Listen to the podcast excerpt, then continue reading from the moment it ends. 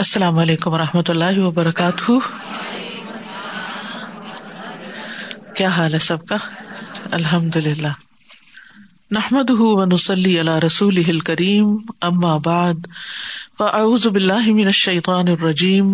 بسم اللہ الرحمٰن الرحیم. رب اشرح لي صدري ويسر لي امري واحلل عقدۃ من لسانی يفقهوا قولی. آج انشاءاللہ جس موضوع پر میں گفتگو کروں گی وہ ثابت قدمی ہے. کس چیز پر ثابت قدمی؟ اللہ کے دین پر. اور کب تک؟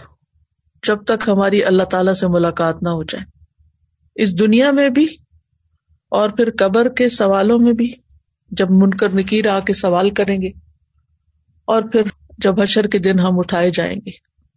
تو اللہ سبحانہ تعالیٰ ہمیں ہر موقع پر ایمان عطا فرمائے، ایمان والوں میں رکھے اور ایمان والوں میں سے اٹھائے.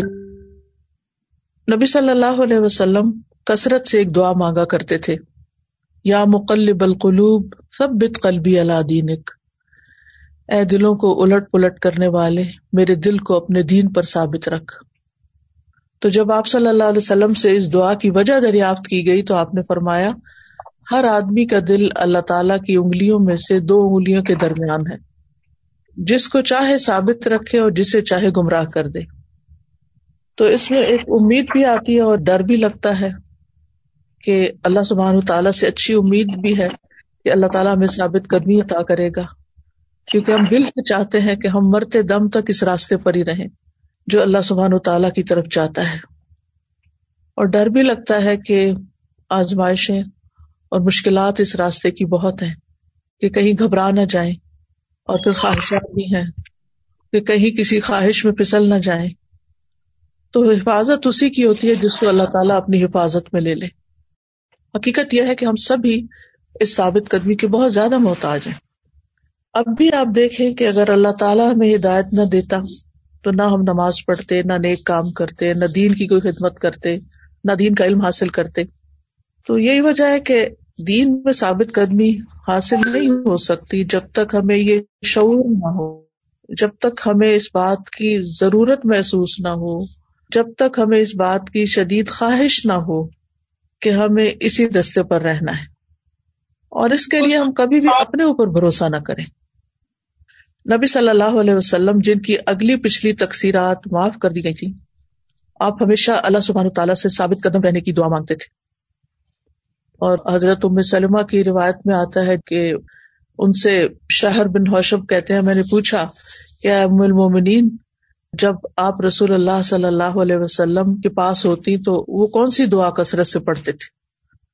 تو انہوں نے یہی دعا بتائی کہ یا مقلب القلوب ثبت قلبی علی دینک. تو اگر اللہ کے رسول صلی اللہ علیہ وسلم جن کے پاس وحی آتی تھی اور جن کے پاس یہ سارا دین آیا ہمارا، اگر وہ ثابت قدمی کی دعا کرتے تھے تو پھر ہم اپنا سوچ لیں کہ ہمیں کتنی ضرورت ہے. اگر رسول اللہ صلی اللہ علیہ وسلم اپنے بارے میں فکر مند تھے اور آپ یہ دعا کرتے تھے تو پھر ہمارا کیا حال ہے؟ ہم سب کو اس دعا پر ہمیشگی اختیار کرنے کی ضرورت ہے اور دل سے یہ دعا مانگنے کی ضرورت ہے. تو پہلا ایکشن پوائنٹ میں آپ کو یہ بتاؤں گی کہ آپ اپنے لیے سوچ لیں کہ کون سا ایسا وقت ہے کہ جس میں کم از کم ایک دفعہ دن میں یہ دعا ضرور پڑھ لیں. پڑھنی تو زیادہ چاہیے لیکن کم از کم دن میں ایک دفعہ تو ضرور ہو. یعنی جب تک ہم اپنے اوپر کوئی پابندی نہیں لگائیں گے نا، یا کوئی ٹائم فکس نہیں کریں گے تو ہم پھر بھول جائیں گے. اگر آپ اس وقت بھی سوچیں کہ کیا آج آپ نے یہ دعا صبح سے پڑھی ہے، یا پچھلے ایک ہفتے میں بھی پڑھی ہے، یا پچھلے ایک مہینے میں بھی پڑھی ہے، یعنی مانگی ہے یہ دعا؟ نہیں مانگتے ہم ہم اس کی اہمیت ہی نہیں محسوس کرتے. تو مثلاً اپنے نوافل کے کسی ایک سجدے کے لیے، سجدے کی کسی ایک رکعت میں باندھ لیں کہ اس رکعت میں میں نے یہ دعا لازم پڑھنی ہے، تو انشاءاللہ اللہ سبحانہ و تعالیٰ ضرور توفیق دے گا، کیونکہ پہلا قدم تو انسان کو ہی اٹھانا ہوتا ہے.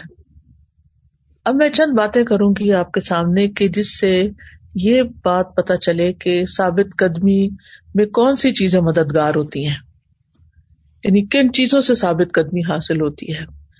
سب سے پہلی چیز ہے ایمان اور ہدایت کی نعمت پر اللہ کا شکر ادا کرنا کہ اللہ نے ہمیں مسلمان بنایا، اللہ سبحانہ وتعالیٰ نے ہمیں ایمان عطا کیا، اللہ سبحانہ وتعالیٰ نے ہمیں دین کا علم عطا کیا، ہمیں دین والوں سے جوڑا، ہمیں دین کی خدمت کی توفیق عطا کی، کیونکہ ماشاءاللہ اس وقت میٹنگ میں آپ سب لوگ جو ہیں وہ کسی نہ کسی کیپیسٹی میں دین کی خدمت کر رہے ہیں، دین پھیلا رہے ہیں.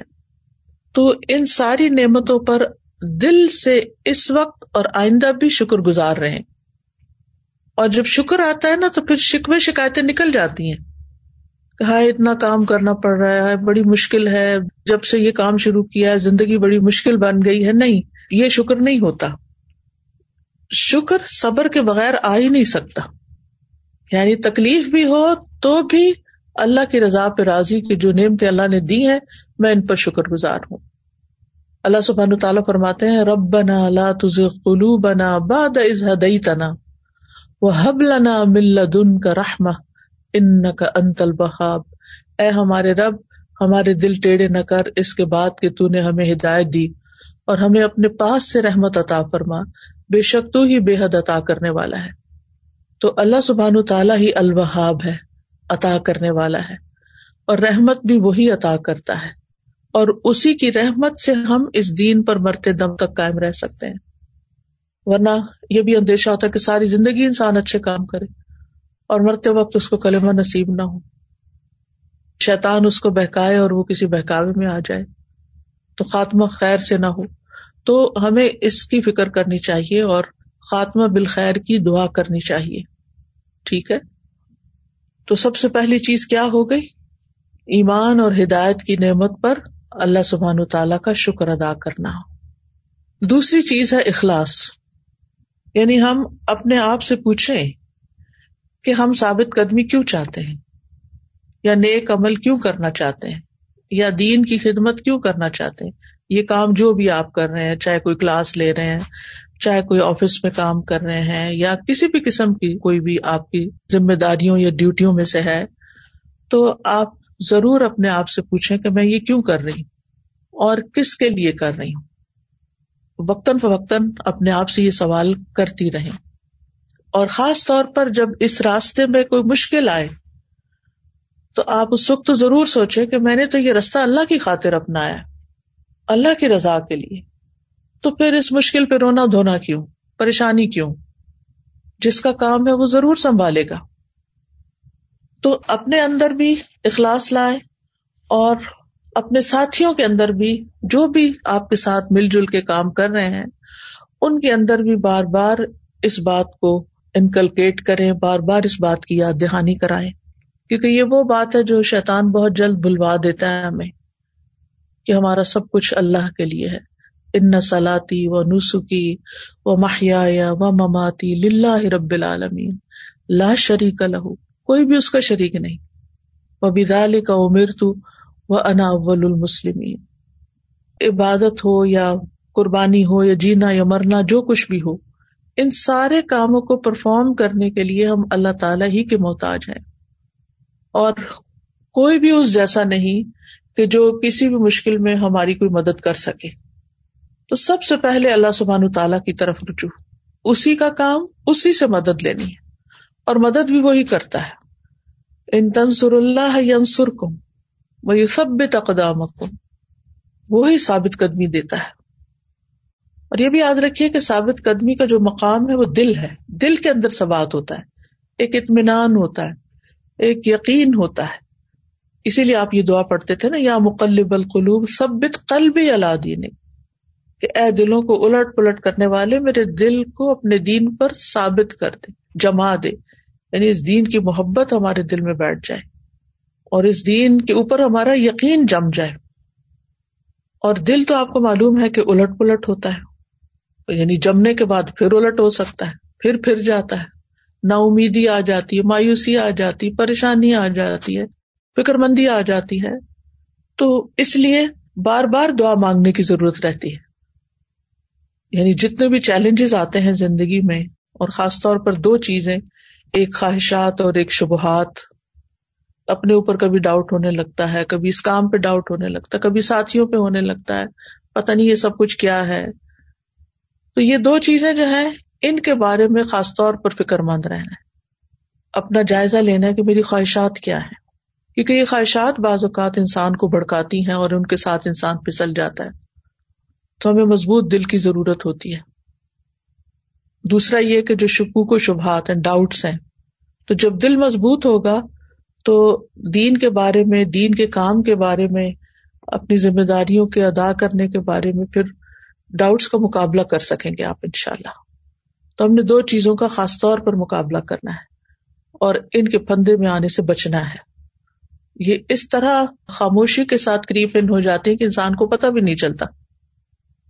پھر یہ ہے کہ ثابت قدمی حاصل کرنے کے لیے قرآن مجید کے ساتھ مضبوط تعلق.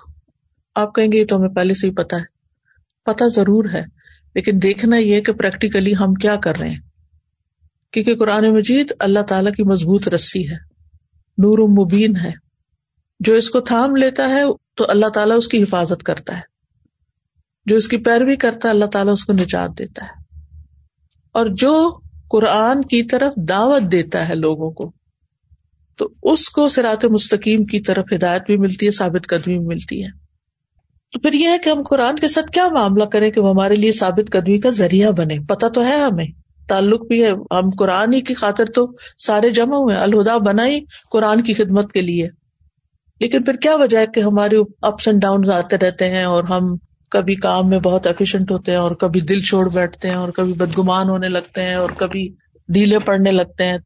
پھر کیا کریں کہ ثابت قدمی ہو ہمیں اور ہم پورے یقین کے ساتھ, پوری یکسوئی کے ساتھ, پورے شوق کے ساتھ, جذبے کے ساتھ, اخلاص کے ساتھ یہ سب کچھ کرتے رہیں جس کے کرنے کا ہم وعدہ کرتے ہیں اپنے اندر, اپنے ساتھ. کیونکہ الہدا میں کوئی اور تو آپ سے اوتھ نہیں لیتا. جو بھی الحمدللہ سٹاف ہے, جو بھی کام کر رہے ہیں, تو ان سے کوئی عہد نامہ تو نہیں لیا گیا نا کہ آپ ضرور یہ کام کریں گے. آپ کا تو اپنا عہد اپنے رب کے ساتھ ہے. تو ثابت قدمی کے لیے بڑا ضروری ہے کہ قرآن مجید کے ساتھ ایسا تعلق جو مستقل بنیادوں پر ہو چاہے تھوڑا ہو, یعنی مضبوط بنیادوں پر تعلق, چاہے تھوڑا تھوڑا کیوں نہ ہو. سورۃ فرقان میں آتا ہے وقال الذین کفروا لولا نزل علیہ القرآن جملۃ واحدہ کذالک لنثبت بہ فؤادک ورتلناہ ترتیلا. اور ان لوگوں نے کہا جنہوں نے کفر کیا, یہ قرآن اس پر ایک ہی بار کیوں نہیں نازل کر دیا گیا, یعنی سارا اکٹھا کیوں نہیں آ گیا, اسی طرح ہم نے اتارا, یعنی تھوڑا تھوڑا کر کے, تاکہ ہم اس کے ساتھ تیرے دل کو مضبوط کریں. اور ہم نے اسے ٹھہر ٹھہر کے پڑھا, خوب ٹھہر کے پڑھنا. یہ ہے ثابت قدمی کا ذریعہ, ٹھہر ٹھہر کے, تھوڑا تھوڑا. وَرَتَّلْنَاهُ تَرْتِيلًا. اچھا, جب ترتیل کی بات ہوتی ہے تو ہماری ساری توجہ تجوید پہ چلی جاتی ہے اور ہم اس کے مخارج اور حروف اور الفاظ, اس کے اوپر سارا فوکس کر لیتے ہیں. تو وہ تو پھر دل کی ثابت قدمی کا ذریعہ نہیں بنتا نا اس طرح. اس میں تو ہماری ساری توجہ, فوکس کسی اور چیز پہ ہوتا ہے کہ ہم زیادہ بہتر سے بہتر کیسے پڑھیں. تو یہ تو مطلوب نہیں ہے. یہاں مطلوب کیا ہے کہ ہم اس کو تھوڑا تھوڑا کر کے اس میں غور و فکر کریں, اس میں تدبر کریں, اس کو سمجھیں اور اپنی زندگی میں اس کے اثرات محسوس کریں. اس کے لیے ایک تو جیسے آپ لوگ فہم القرآن کا کورس کرتے ہیں مثلاً, یا کرواتے ہیں, تیز تیز تیز سارا ترجمہ ایک مہینے میں پڑھ لیا, چھ مہینے میں پڑھ لیا, سال میں پڑھ لیا, بات ختم ہو گئی, کورس کر لیا, سرٹیفکیٹ مل گیا, نہ ملے تو رونا دھونا بھی ڈال دیتے ہیں. دوسرا ہے تعلیم القرآن, جس میں ہم پھر ایک کورس کرتے ہیں اور کوئی سال میں کر لیتا ہے, کوئی ڈیڑھ سال میں, کوئی آگے پیچھے جیسے بھی ہو. لیکن وہ تو بس ایک پوری کوشش تھی نا کہ ایک دفعہ پورا قرآن سمجھ میں آ جائے. تو پھر یہی تو بس نہیں نا, اس کے آگے کا بھی سفر جاری رکھنا ہے. اور وہ سفر کس طرح جاری رکھنا ہے؟ تدبر کے ساتھ, تھوڑا تھوڑا. اب میں نے تیسرے پارے سے تدبر کا کورس شروع کیا تھا اور اب اس وقت ہم پچیسویں پارے پر ہیں, پچیسواں ختم ہونے والا ہے. اور اس میں کوئی رش نہیں کیا جاتا, تھوڑا تھوڑا کر کے اور ریپیٹڈلی ترجمہ, پھر مائنڈ میپس کے ساتھ سمجھنا, پھر تلاوت, پھر تفسیر, پھر غور و فکر, پھر اس میں جو کتاب ہے قرآن تدبر و عمل, اس کے نکات. تو اگر آپ لوگ جیسے سٹاف ہیں تو اس طرح کے کورسز اپنے لیے رکھے, ونس اے ویک کر لیں. میں نے اس کو ٹوائس اے ویک رکھا ہوا, ویکینڈ پہ سیٹرڈے سنڈے. اس سے مجھے خود کو بہت فائدہ ہوا ہے. یعنی ان صورتوں کو جو آخری پارے کی ہوتی ہیں, بعض اوقات ہم تیزی سے پڑھ جاتے ہیں کہ کورس مکمل کرنا ہے, ٹائم پورا کرنا ہے, لیکن تھوڑا تھوڑا کر کے غور و فکر کے ساتھ ایک کے بعد ایک پارہ جب پڑھایا ہے تو اس سے اپنے اندر دل کا جماؤ اور ثابت قدمی اور قرآن کے لیے جو ایک کریونگ ہوتی ہے, ایک تھرسٹ ہوتی ہے, ایک کمی سی محسوس ہوتی ہے اس کے بغیر, اس کو بہت فائدہ ہوا ہے.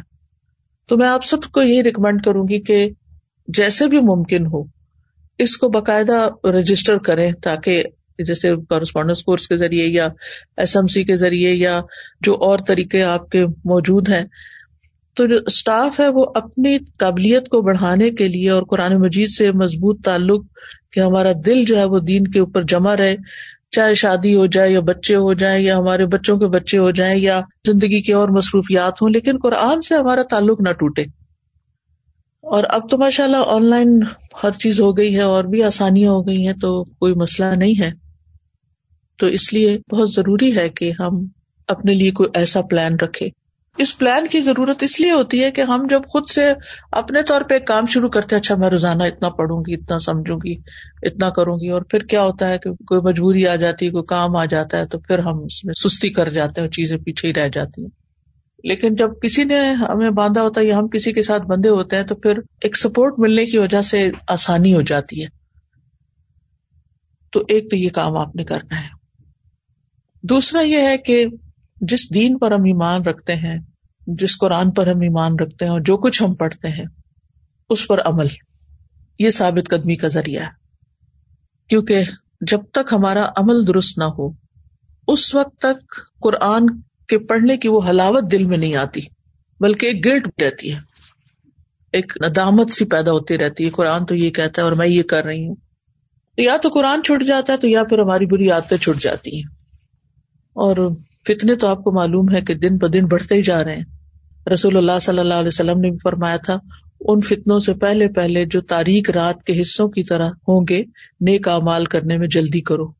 ان فتنوں میں صبح کو آدمی مومن ہوگا اور شام کو کافر, یا شام کو مومن ہوگا تو صبح کو کافر. اپنا دین دنیاوی سامان کے عوض بیچتا ہوگا, یعنی دنیا حاصل کرنے کے لیے دین چھوڑ دے گا.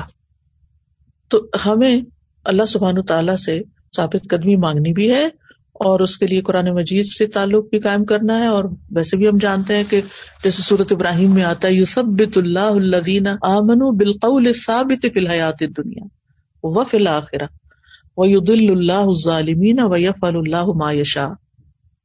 اللہ ان لوگوں کو جو ایمان لائے پختہ بات کے ساتھ خوب قائم رکھتا ہے.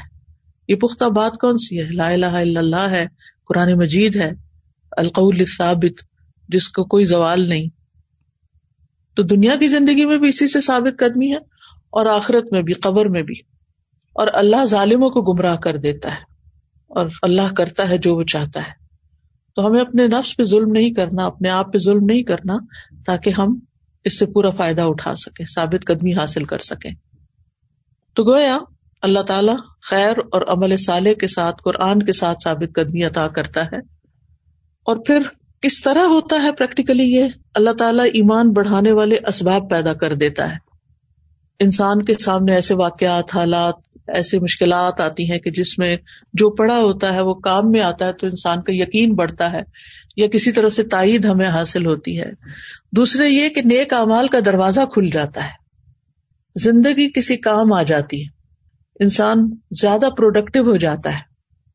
پھر اسی طرح اللہ تعالیٰ ثابت قدمی عطا کرتا ہے گناہوں اور نافرمانیوں سے بچا کے. پھر ایک اور چیز جو انسان کے دل کو بہت تسلی دیتی ہے اور ثابت قدمی انسان کو نصیب ہوتی ہے وہ انبیاء کے واقعات کا مطالعہ ہے, ان میں غور و فکر ہے, صحابہ کے حالات اور واقعات کا مطالعہ ہے, یعنی انعمت علیہم جو ہے, تو ان میں غور و فکر کرنا بہت ضروری ہے. آپ دیکھیں کہ قرآن مجید میں بھی اللہ سبحانہ و تعالیٰ رسول اللہ صلی اللہ علیہ وسلم کو انبیاء کے واقعات سنا سنا کر ان کو تسلی دیتے تھے اور ثابت قدم رکھتے تھے. سورۃ ہود میں آتا ہے وَكُلًّا نَقُصُّ عَلَيْكَ مِنْ أَنْبَاءِ الرُّسُلِ مَا نُثَبِّتُ بِهِ فُؤَادَكَ وَجَاءَكَ فِي هَٰذِهِ الْحَقُّ وَمَوْعِظَةٌ وَذِكْرَىٰ لِلْمُؤْمِنِينَ. اور ہم رسولوں کی خبروں میں سے ہر وہ چیز آپ سے بیان کرتے ہیں جس کے ساتھ ہم آپ کے دل کو ثابت رکھتے ہیں. تو یہ آیت واضح دلیل ہے کہ انبیاء کے حالات اور اس کے بعد بھی پھر سلف صالحین کی جو زندگی کے حالات ہیں وہ دل کو جھما دیتے ہیں. تو اس لیے کوئی نہ کوئی چیز, کوئی نہ کوئی کتاب, لیکچر, مسلم ہیروز کے نام سے جو ہم سبجیکٹ ہم نے انٹروڈیوس کیا ہوا ہے, اس میں سے ضرور آپ پڑھتے ہیں. قرآن مجید پڑھیں گے تو رسولوں کے واقعات تو آتے جائیں گے ساتھ ساتھ, لیکن اس کے علاوہ جو واقعات ہیں صحابہ کے اور نیک لوگوں کے, ان کا مطالعہ ضرور شامل کر لیں.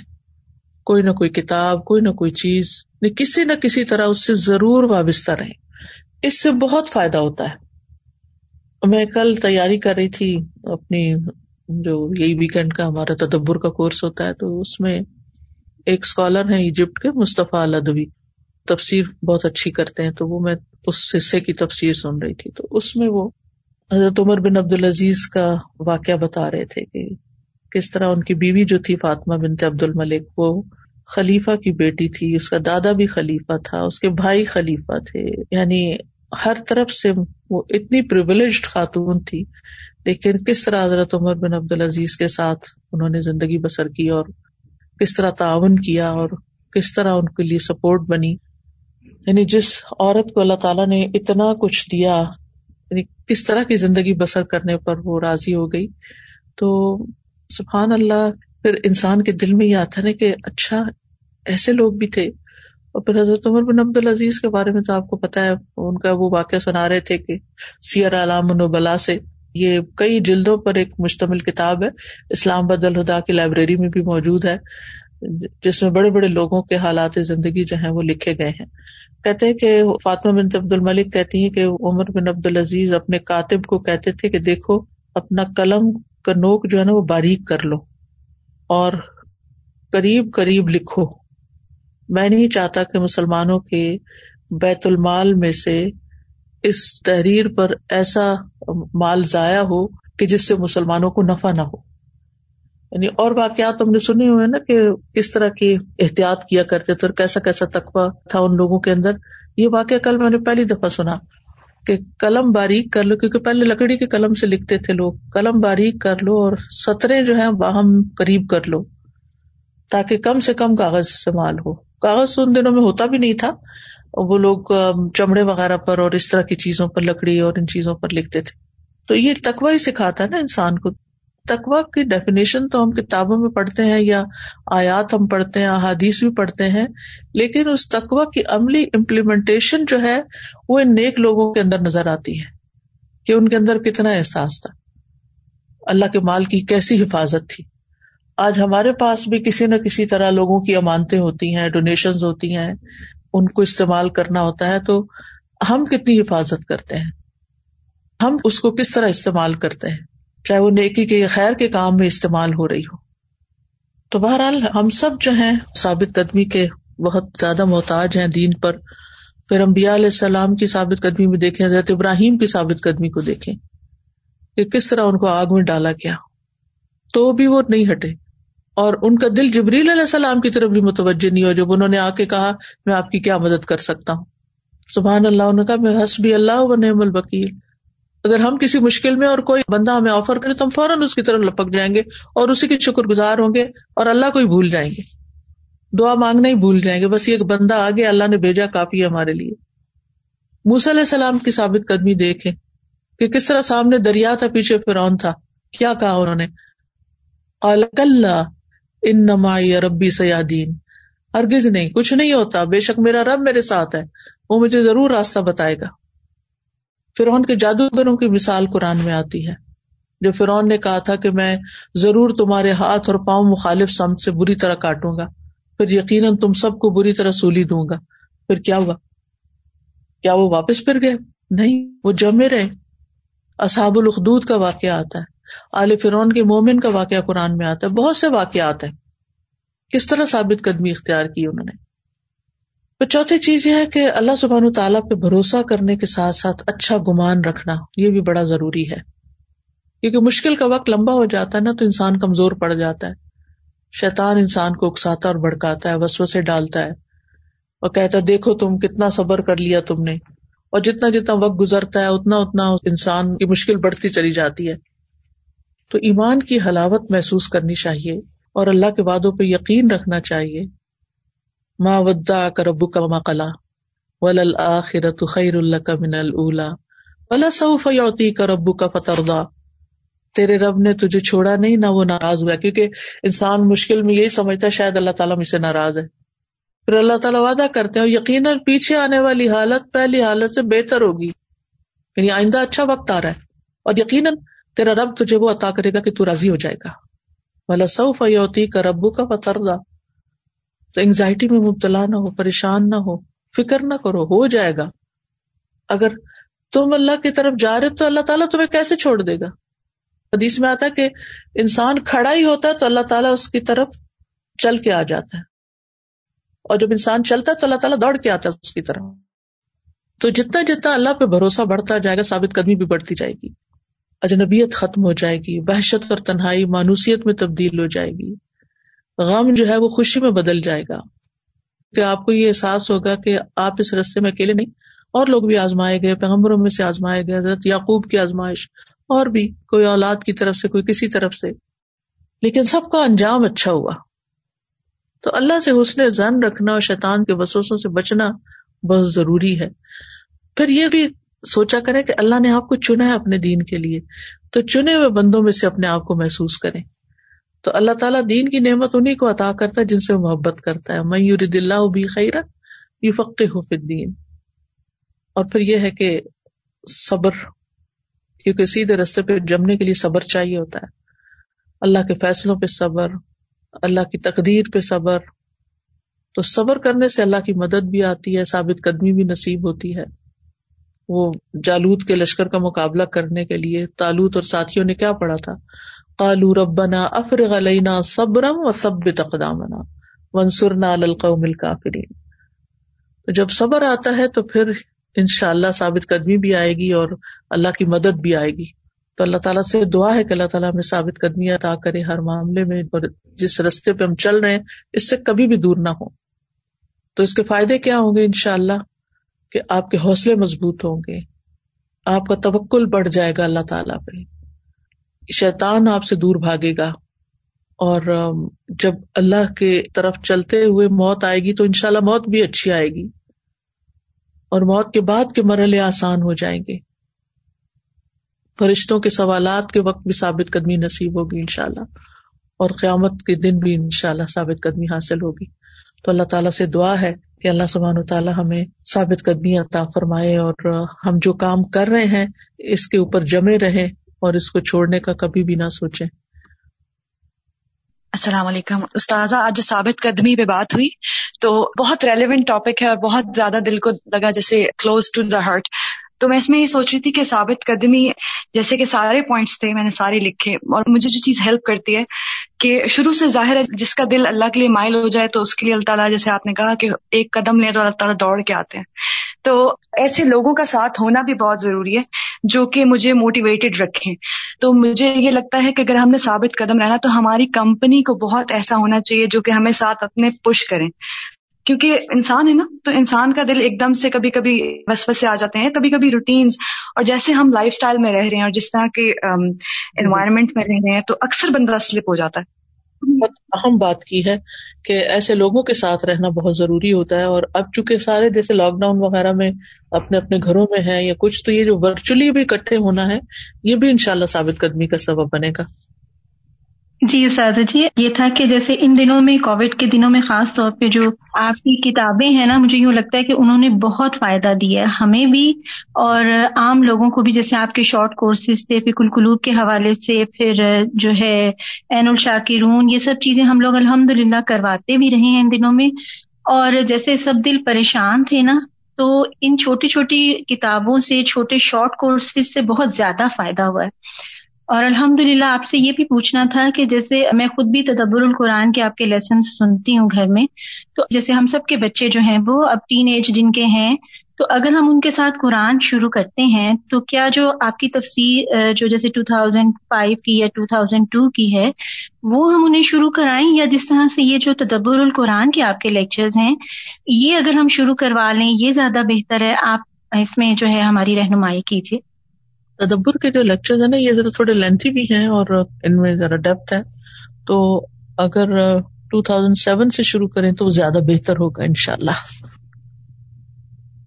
آج آپ نے دعا شیئر کی، یا مقلب القلوب ثبت قلبی علی دینک، اور میں استاذہ جی یہ بتانا چاہتی ہوں کہ ہم نے جب کلاس سٹارٹ لی تقریباً گیارہ سال پہلے، تو ہم نے قرآنی اور مسنون دعائیں یاد کی ساری ترجموں کے ساتھ الحمدللہ، لیکن اس سال استاذہ جی جو محسوس ہوا ہے نا، جب دل سے نکلنا شروع ہوئی ہیں، جب چلتے چلتے لگا ہے کہ آپ بھاگتے بھاگتے ایک دم سلو ہوتے جا رہے ہیں، پھر آپ کھسٹنا شروع ہو گئے، پھر آپ رینگنا شروع ہو گئے ہیں.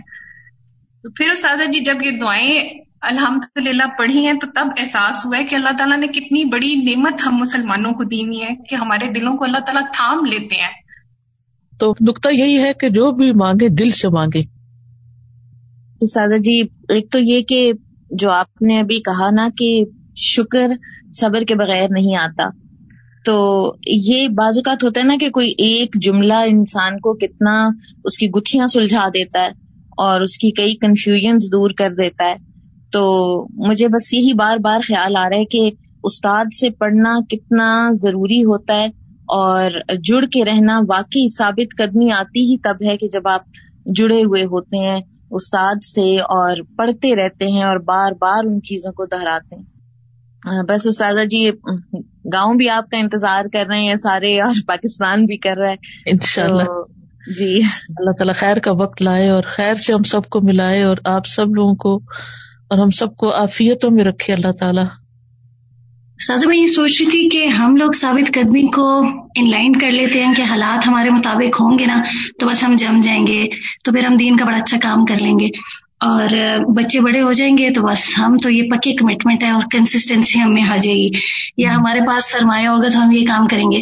تو میں کہہ رہی تھی یہ تو بالکل ڈفرینٹ ہی پوائنٹس جو آج آپ نے دیے ہیں کہ ثابت قدمی ان چیزوں سے زیادہ بیسڈ ہے، دعا سے، صبر سے، شکر سے، قرآن کے ساتھ تعلق سے، اور وہی قرآن کو ٹھہر ٹھہر کے پڑھنے سے.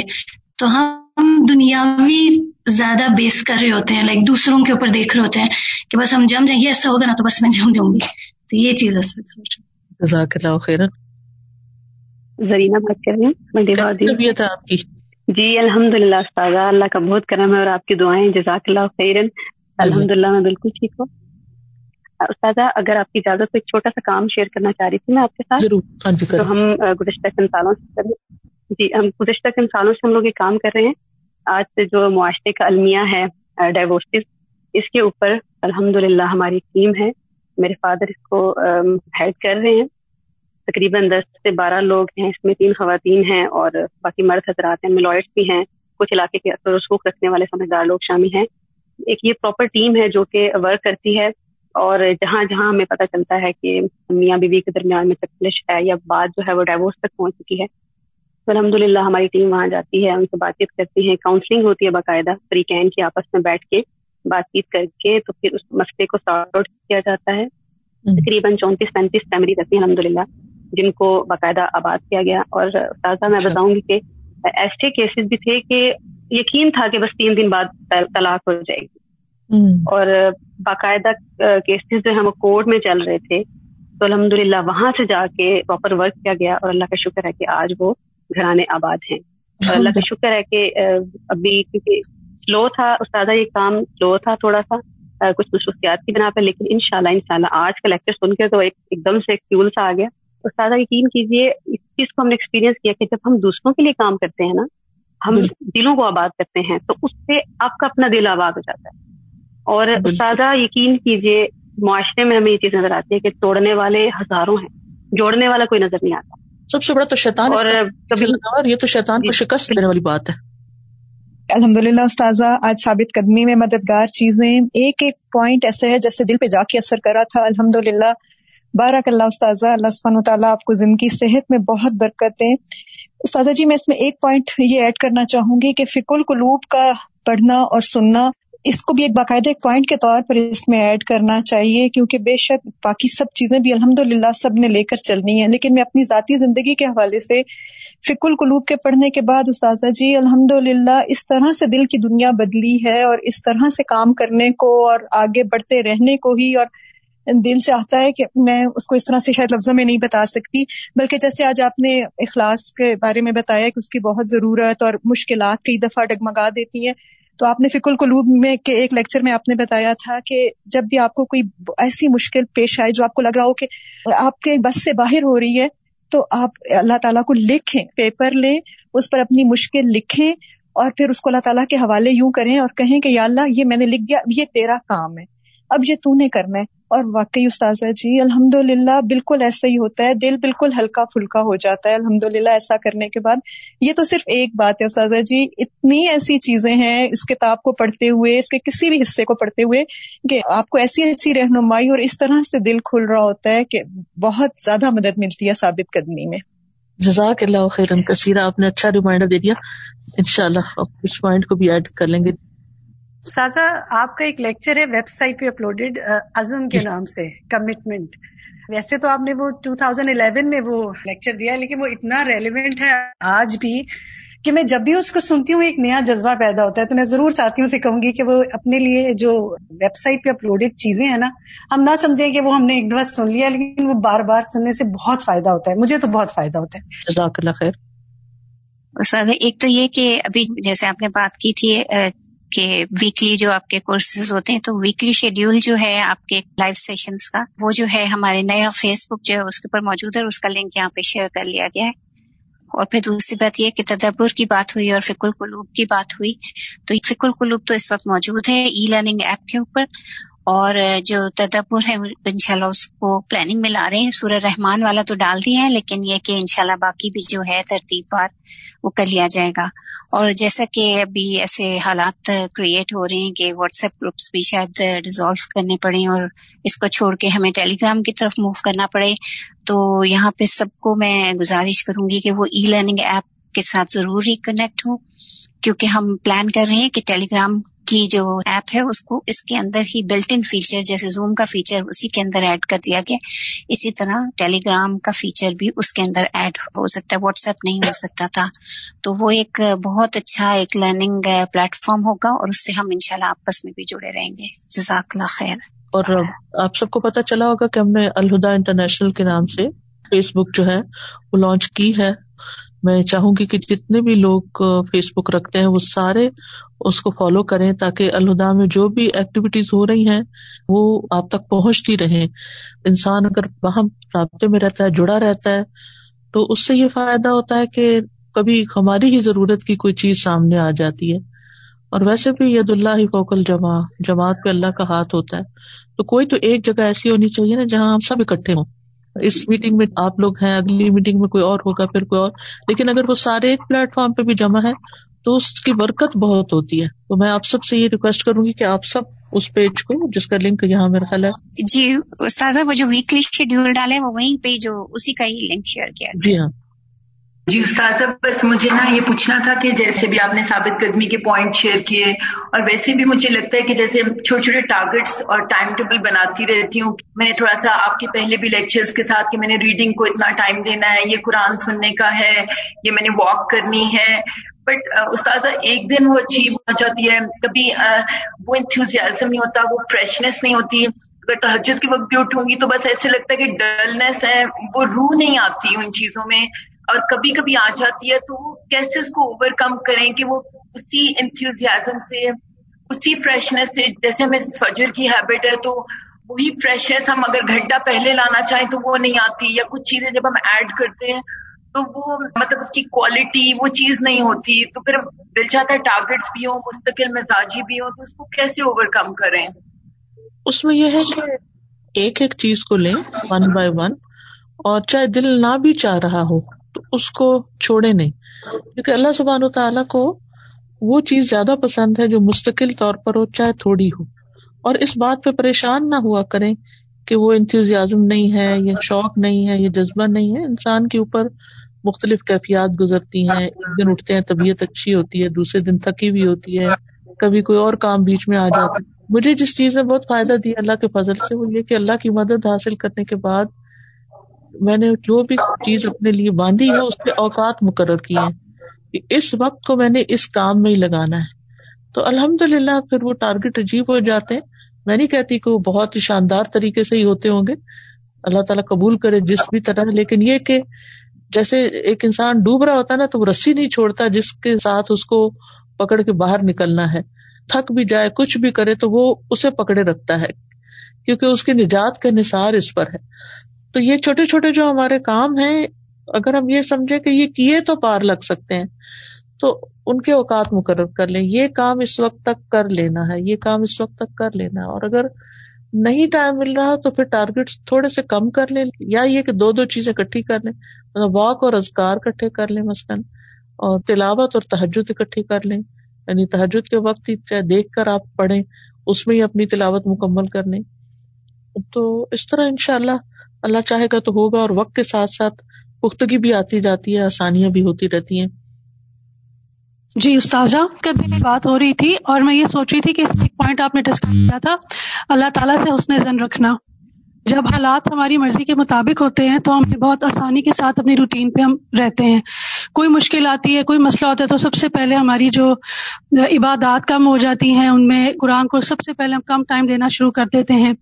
تو میں یہ سوچ رہی تھی کہ اللہ تعالیٰ سے جب حسن ظن ہوگا کہ یہ مشکل آئی ہے تو انشاءاللہ اللہ ہی اس کو دور کرے گا, تو پھر ہمیں ثابت قدم رہنے میں کوئی مشکل نہیں ہوگی. اور جب ہم دین کا کام کر رہے ہوتے ہیں اس ٹائم بھی جب مشکل حالات آتے ہیں تو یہ مجھے میں تو ہمیشہ اپنے آپ کو یہ سوچ کے موٹیویٹ کرتی ہوں کہ یہ اللہ کے دین کا کام ہے, یہ کبھی نہیں رکے گا, یہ صدیوں سے ہو رہا ہے اور ہوتا رہے گا, میں نہیں کروں گی تو کوئی اور کر لے گا. تو یہ جو جملہ ہے میں نہیں کروں گی کوئی اور کر لے گا, یہ مجھے ہمیشہ موٹیویٹ کرتا ہے بہت. جزاک اللہ خیر. آج ویسے اتفاق سے نا ہم ثابت قدمی پہ ہی بات کر رہے تھے, تو بچیوں کو بھی ہم یہ بتا رہے تھے کہ ذکر اور شکر زیادہ سے زیادہ ہو تو صبر پہ بھی جمائے رکھیں, لیکن ہم جیسے دوسروں کو تو موٹیویٹ کر لیتے ہیں, تو میرے اپنے اندر جو چیز چلتی ہے نا کہ ہم اپنے آپ کو بھی جما کے رکھے ہوتے, لیکن ہم اپنے بچوں کے ساتھ وہ چیز نہیں کر پا رہے ہوتے, چاہے ہم جتنا مرضی ان کو بھی لے کر آ رہے ہوتے, ان کو آیتیں بھی سناتے ہیں. ماشاء اللہ آپ کا لیسن بھی میرے بچے بہت شوق سے سنتے ہیں, اور آپ کا مطلب کہ باتیں بھی مطلب کہ ان کا اثر بھی کرتی ہیں, لیکن پھر اس کے باوجود وہ ان چیزوں کے اوپر دوبارہ نہیں آتے. بچے ہیں وہ ابھی صرف ایک مرحلے سے گزر رہے ہیں, ابھی وہ وقت لیں گے تو مایوس نہ ہو, اچھی امید رکھیں, دعا کرتی رہیں اور اچھا کام ان کے ساتھ جاری رکھیں. ہم اپنا بچپن یاد کریں, کیا ہم اس وقت وہ ساری باتیں مان لیتے تھے جو ہمارے ماں باپ ہم سے چاہتے تھے, کرتے تھے پھر بھول جاتے تھے, کرتے تھے پھر بھول جاتے تھے. یہ لرننگ پروسیس ہوتا ہے, انشاءاللہ ایک وقت آئے گا وہ بھی اس پہ آ جائیں گے. استاذہ میں اپنی لائف کا ایک چھوٹا سا ایکسپیرینس شیئر کرنا چاہتی ہوں. لاسٹ ایئر میری شادی ہوئی تھی, تو میں پاکستان سے ہوں اور بحرین آئی ہوں شادی کر کے, تو اپنا ملک چھوڑا, اپنے ماں باپ بہن بھائی سب, اپنا پروفیشن ہر چیز. تو میں لیکچرر تھی پاکستان میں, تو یہاں پر آئی تو آتے ہی لاک ڈاؤن ہو گیا جسٹ آفٹر ون منتھ جب میں بحرین آئی ہوں.